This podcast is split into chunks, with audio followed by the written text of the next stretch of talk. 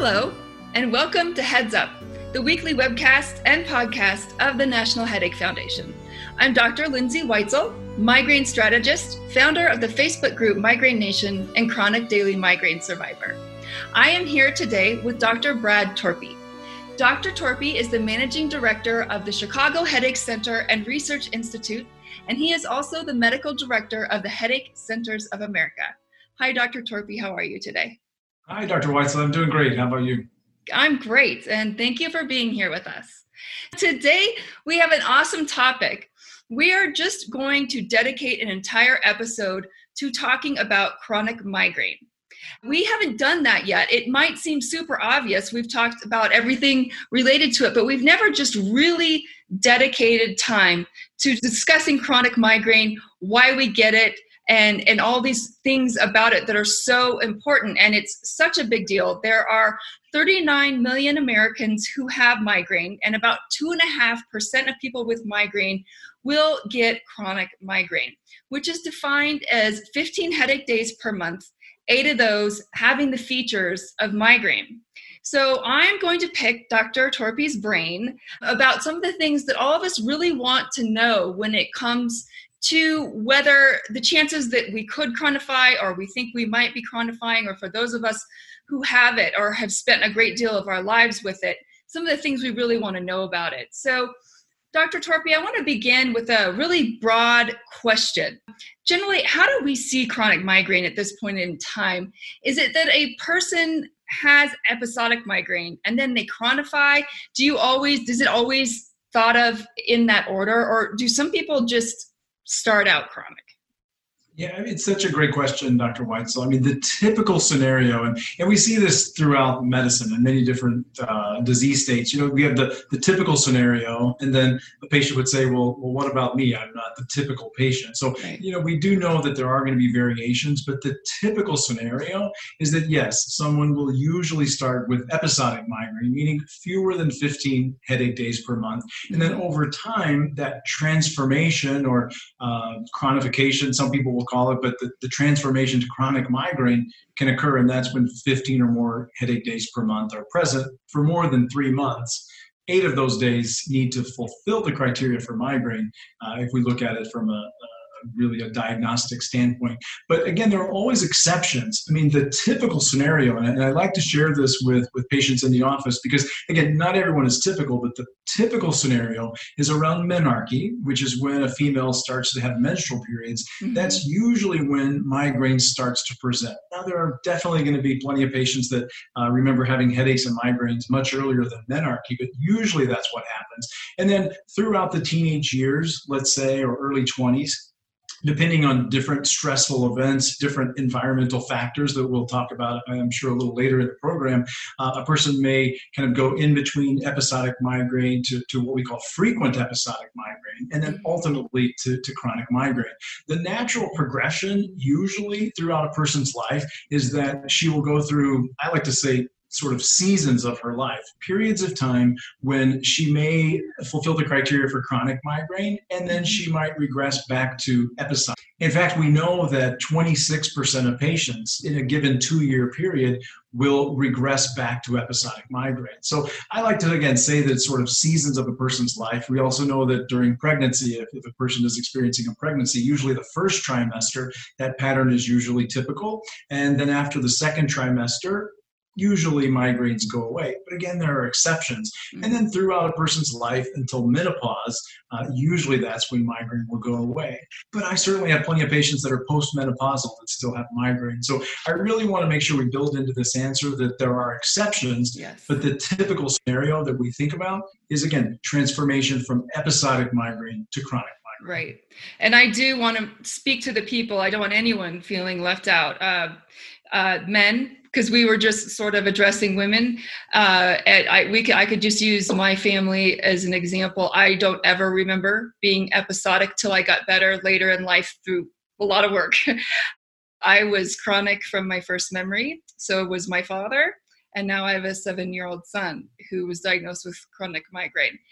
So i'm the only female a so the men we, we can speak to men too and we can speak to there's people who don't ever remember being episodic. So we want to make sure we include everyone. Uh, but but generally that is that was what i was trying to get at is most people that i talk to have this memory of being episodic and then becoming chronic.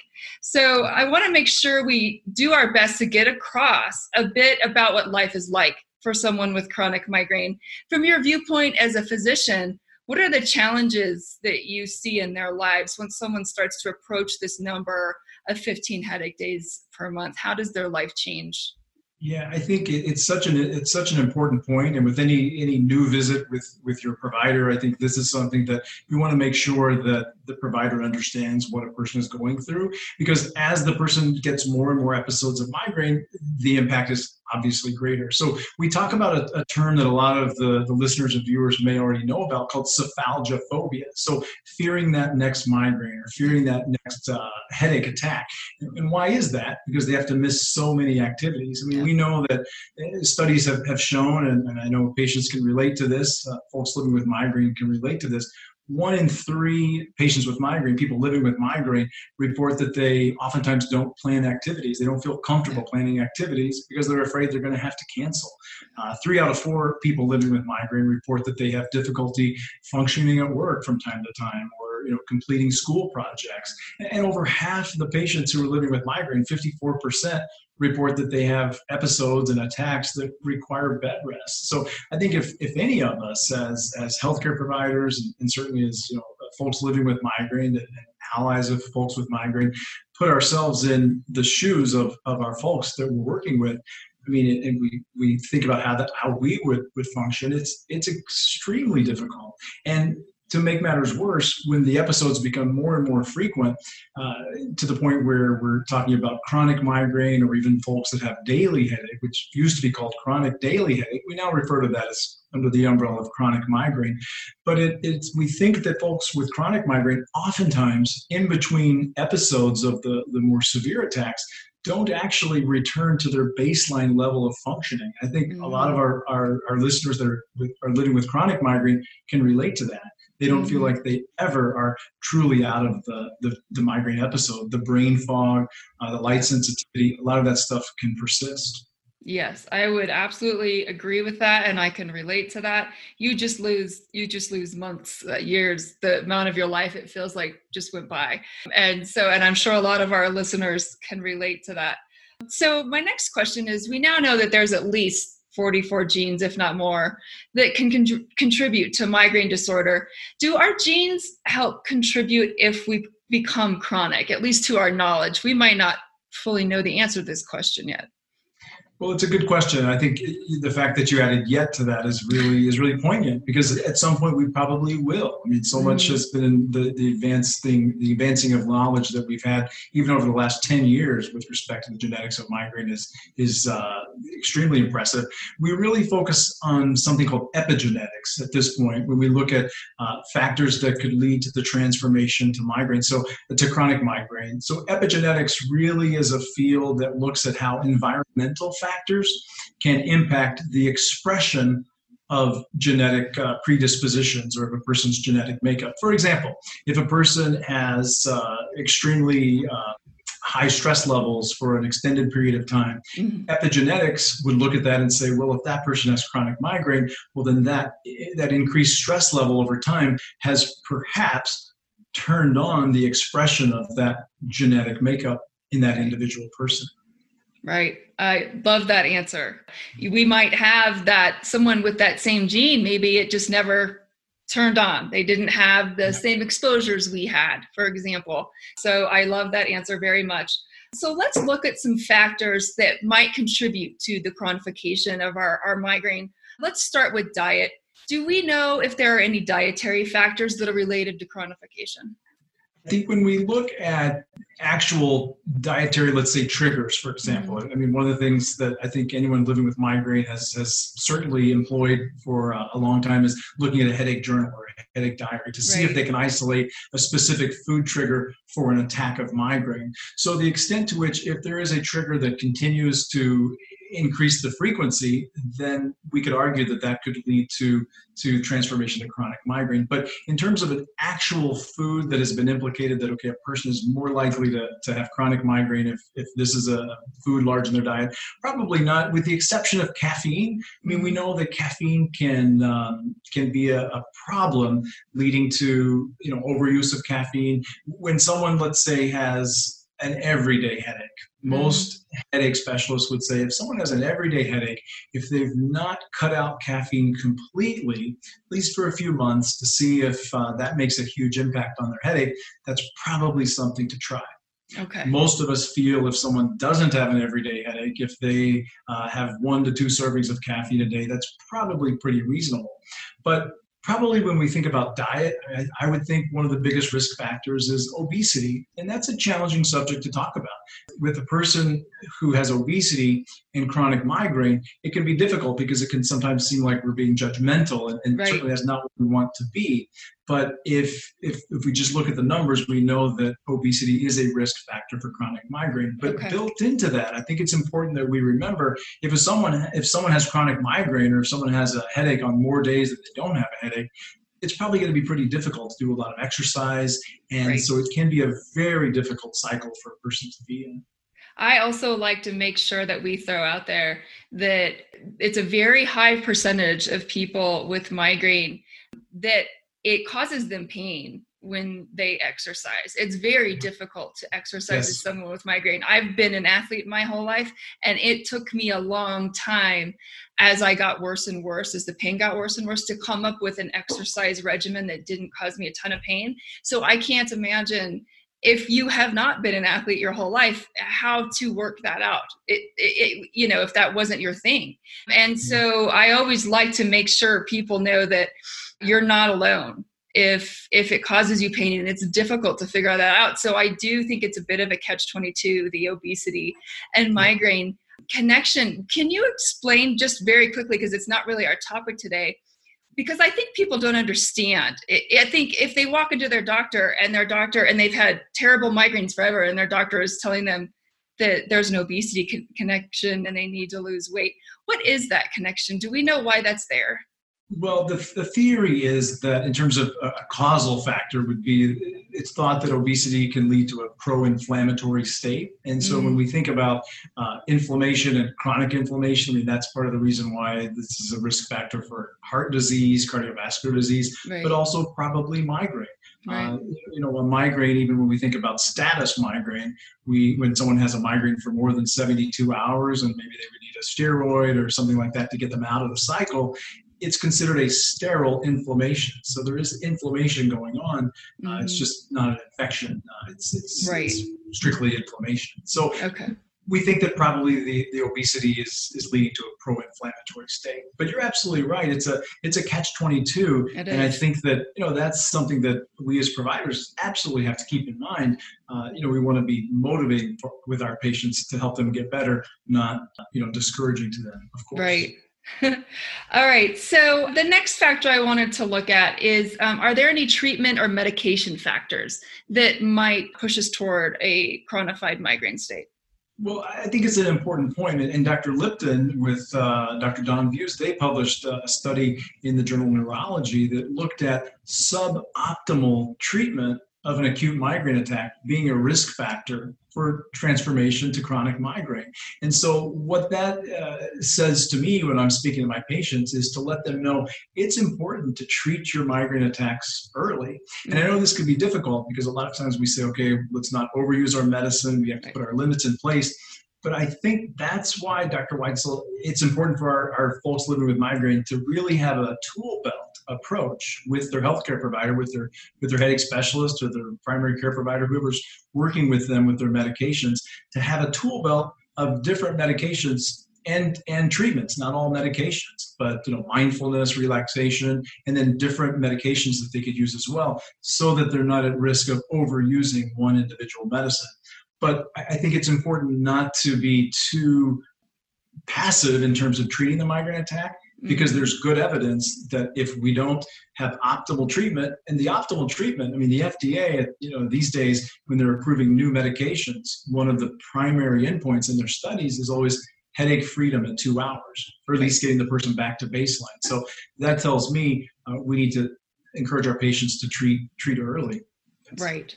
I love that answer. My next question I think might be even more important. It's it's important to me because I don't think we get this information out there enough. We talk a lot about medication overuse headache. We talk a lot about you can take some medications too much and cause a problem, but we don't talk a lot about how possibly the number and severity of our migraine attacks can possibly lead to this chronification problem. Can you talk about that a little bit? Well, I think it's it's such an interesting point. It's an important point, and, and that's why I think when we're working with our our headache specialists or you know our, our providers, it's an ongoing dialogue because you yeah. know these are such important factors, all of which can't be covered in just one uh, one visit with the provider, or I suppose even one episode of, of Heads Up. But I think really focusing on when a migraine attack occurs, treat early. But in order to do that, it's important that you've formulated with your provider a medication that you feel comfortable taking. Right. The side effects are tolerable. If you're at work, you're not going to be able to take something that's going to make you drowsy. If it's, but then also having maybe something in the tool belt if it's a day where you're home because it's such a terrible attack and you're not going to be able to function anyway. Well, maybe that day you could afford to take something that's a little more sedating if it's going to give you extra extra relief but again that's going to be an ongoing dialogue but i think the days of especially for a person with chronic migraine the days of having just one medicine that they're going to use all the time mm-hmm. i think those days are long gone because of right. what we've learned and all the options that we have again not just medicines there are devices and also even just natural approaches again that right. tool belt I, I like to get that point across because I do run across so many people who if their favorite medicine quit working or they just get frustrated with the medication process, they sometimes think it's healthier for them to just live with the pain for a while. Um, and I, li- I like to make sure we always get across to those people that perhaps that's not always the healthiest thing to do is just let the pain run its course because that can sometimes make you sicker or lead to the chronification process and to go ahead and get into your doctor and find another medication regimen, hopefully, for yourself. Um, so I, I like to make that point. Is there anything else that we haven't brought up that can contribute to the chronification of migraine? Well, I think when, when we look at uh, stress factors. I mean, we know that uh, risk factors, including anxiety, depression, some of those, um, you know, stress-related factors are, are, extremely important. And when I speak with patients, I say, well, of course, if we're going to be using, uh, pre- using a prevention medicine or an acute medicine, yes, we want to be able to employ those. But if there are factors that we can modify, if our stress level is extremely high, if we're, if we're suffering from anxiety or depression, and we're not seeing a psychologist or a therapist, it's probably a good idea to consider that because that would lessen the trigger uh, mm. of the stress by being able to, to hopefully better manage the anxiety and depression so that any prevention medicine that we may be using may not have to work as as uh, as well or as robustly. Uh, just like if we found that okay, red wine is a trigger for our migraine, well, we can we can avoid red wine, but you know it's very difficult to avoid stress in many cases, just like right. it's difficult to avoid weather changes. So you know we do what we can to to lessen those triggers, but we know anxiety and depression can be big uh, risk factors. I like to say just vacation somewhere else during the weather changes, then you're avoiding the stress and the weather changes. That's my treatment plan. Um, so, in general, how successful is the field of headache medicine at treating chronic migraine? I think we've come a long way. I think if some of the pioneers were to to see what we have uh, available today, you know, the Seymour Diamonds of the world, and if they were to see what not only we have available for our patients now, but what is on the horizon mm-hmm. and the knowledge that's been gained, I think they would be just uh, over the moon impressed. So I think we have a long way to go. I think that uh, the headache field is expanding immensely. And a lot of that has to do with the newer treatments that have become available. Uh, you know, quite frankly, Dr. Weitzel, I mean, most people go to medical school or PA school uh, because they want to help people. And for many years, our options were limited what we could offer our patients with migraine. Yeah. But now that there's more, you know, excitement about some of these newer treatments, we know that more people are pursuing headache medicine. More people mm-hmm. are uh, considering fellowships or the, the certificate of added qualification mm-hmm. from the National Headache Foundation, which I have. Um, so we know that there are there are more options for patients, but we have a long way to go. Yes, and there's a lot more information out there now. Uh, hopefully, patients are also more educated when they go in with what to speak to their physician about, or if they go to their PCP. Um, there's so much more that's out there for them to learn, to know what to ask about, etc. So once here, this is an interesting question. I think a lot of people, especially if they're newly eh, diagnosed, would like to know this. Once a person with chronic migraine finds a treatment regimen like works for them, a preventive medicine, etc., do they sometimes get to stop taking that at some point in the future if they get healthier, or are people usually on that pretty much forever? What an important question. And that's one of the, the most common questions I get from a, new patient in the practice when, when I start a, a, medication for them, a prevention. They sort of say, Hey, doctor, am I going to be sentenced to take this forever? And, and the truth is, no. The, the truth is, oftentimes people will be able to stop the medication for a variety of reasons. But if we go back to what we discussed earlier about the idea that in many cases people go through sort of seasons of their lives, times when they're having more attacks of migraine, times when they're not, times mm-hmm. when they need to have, say, more prevention or less prevention, and that may change over time. The other piece is most headache specialists agree that if a person is doing well, they've shown improvement with a given prevention medicine, usually after six to nine months, there should at least be a discussion with the, the patient about, well, you're doing a lot better. Uh, we may want to stop the medicine to see if you've kind of made it through that season for now. Um, I will tell you from experience, usually that conversation kind of goes like this. Uh, if they're doing well and they're not having side effects, they say, let's not rock the boat just yet. Let's wait right. until after graduation, which I understand, let's wait until next year. The other piece is, over time, side effects could develop. We also know that migraine can change again, probably because of that epigenetic factor. Mm-hmm. You know, mm-hmm. as we as we experience life and its ups and downs, uh, a person may find that a given treatment is, is no longer effective. So it can be a moving target, which can be frustrating. But that's you know one of the many challenges of, of living with migraine. Right. All right. Well, good answer to a question I think a lot of people have. Is there anything else you'd like to add to this very broad, big topic for us to take on today? Topic of chronic migraine uh, before we go. Well, I think you said it. You said it best, and what I would like to echo is that that folks living with migraine are not alone. And a podcast like this, Dr. Weitzel allows people to realize that they're not alone. Uh, the other thing is, you know, advocating for oneself when you yeah. see your your provider, especially if you're seeing a new provider, and, and, maybe even if you're not seeing a new provider. I mean, one of the best things I think a person can uh, can do to prepare for a, a visit with either a new doctor or even their their existing provider is, you know, even if you want to write it down, what do I want this provider to to learn today? What is important for me for that person to know and right. uh, if you get that answer if you get that out and you share that information it's going to make the healthcare provider's job a lot easier to be even more effective for you Right. And don't be afraid to reach out to people who you know uh, have lived some of their life with chronic migraine.